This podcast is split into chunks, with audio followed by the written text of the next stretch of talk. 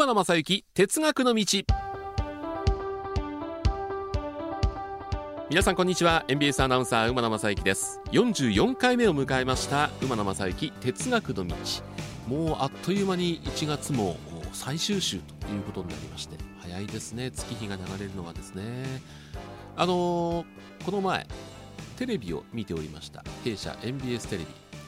東大王という番組があってあの東大の学生さんたちがクイズに挑戦するっていうのがあるんですけどもそこにですね、えー、鉄道対決というコーナーがありましていろいろ鉄道好きの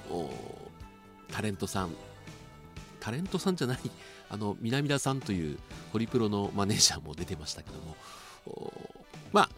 対戦するんです。さすがにねやっぱりあの駅名オセロっていうのがあるんで、まあ、詳しくはあの見逃し配信で見てもらったらいいと思うんですけども。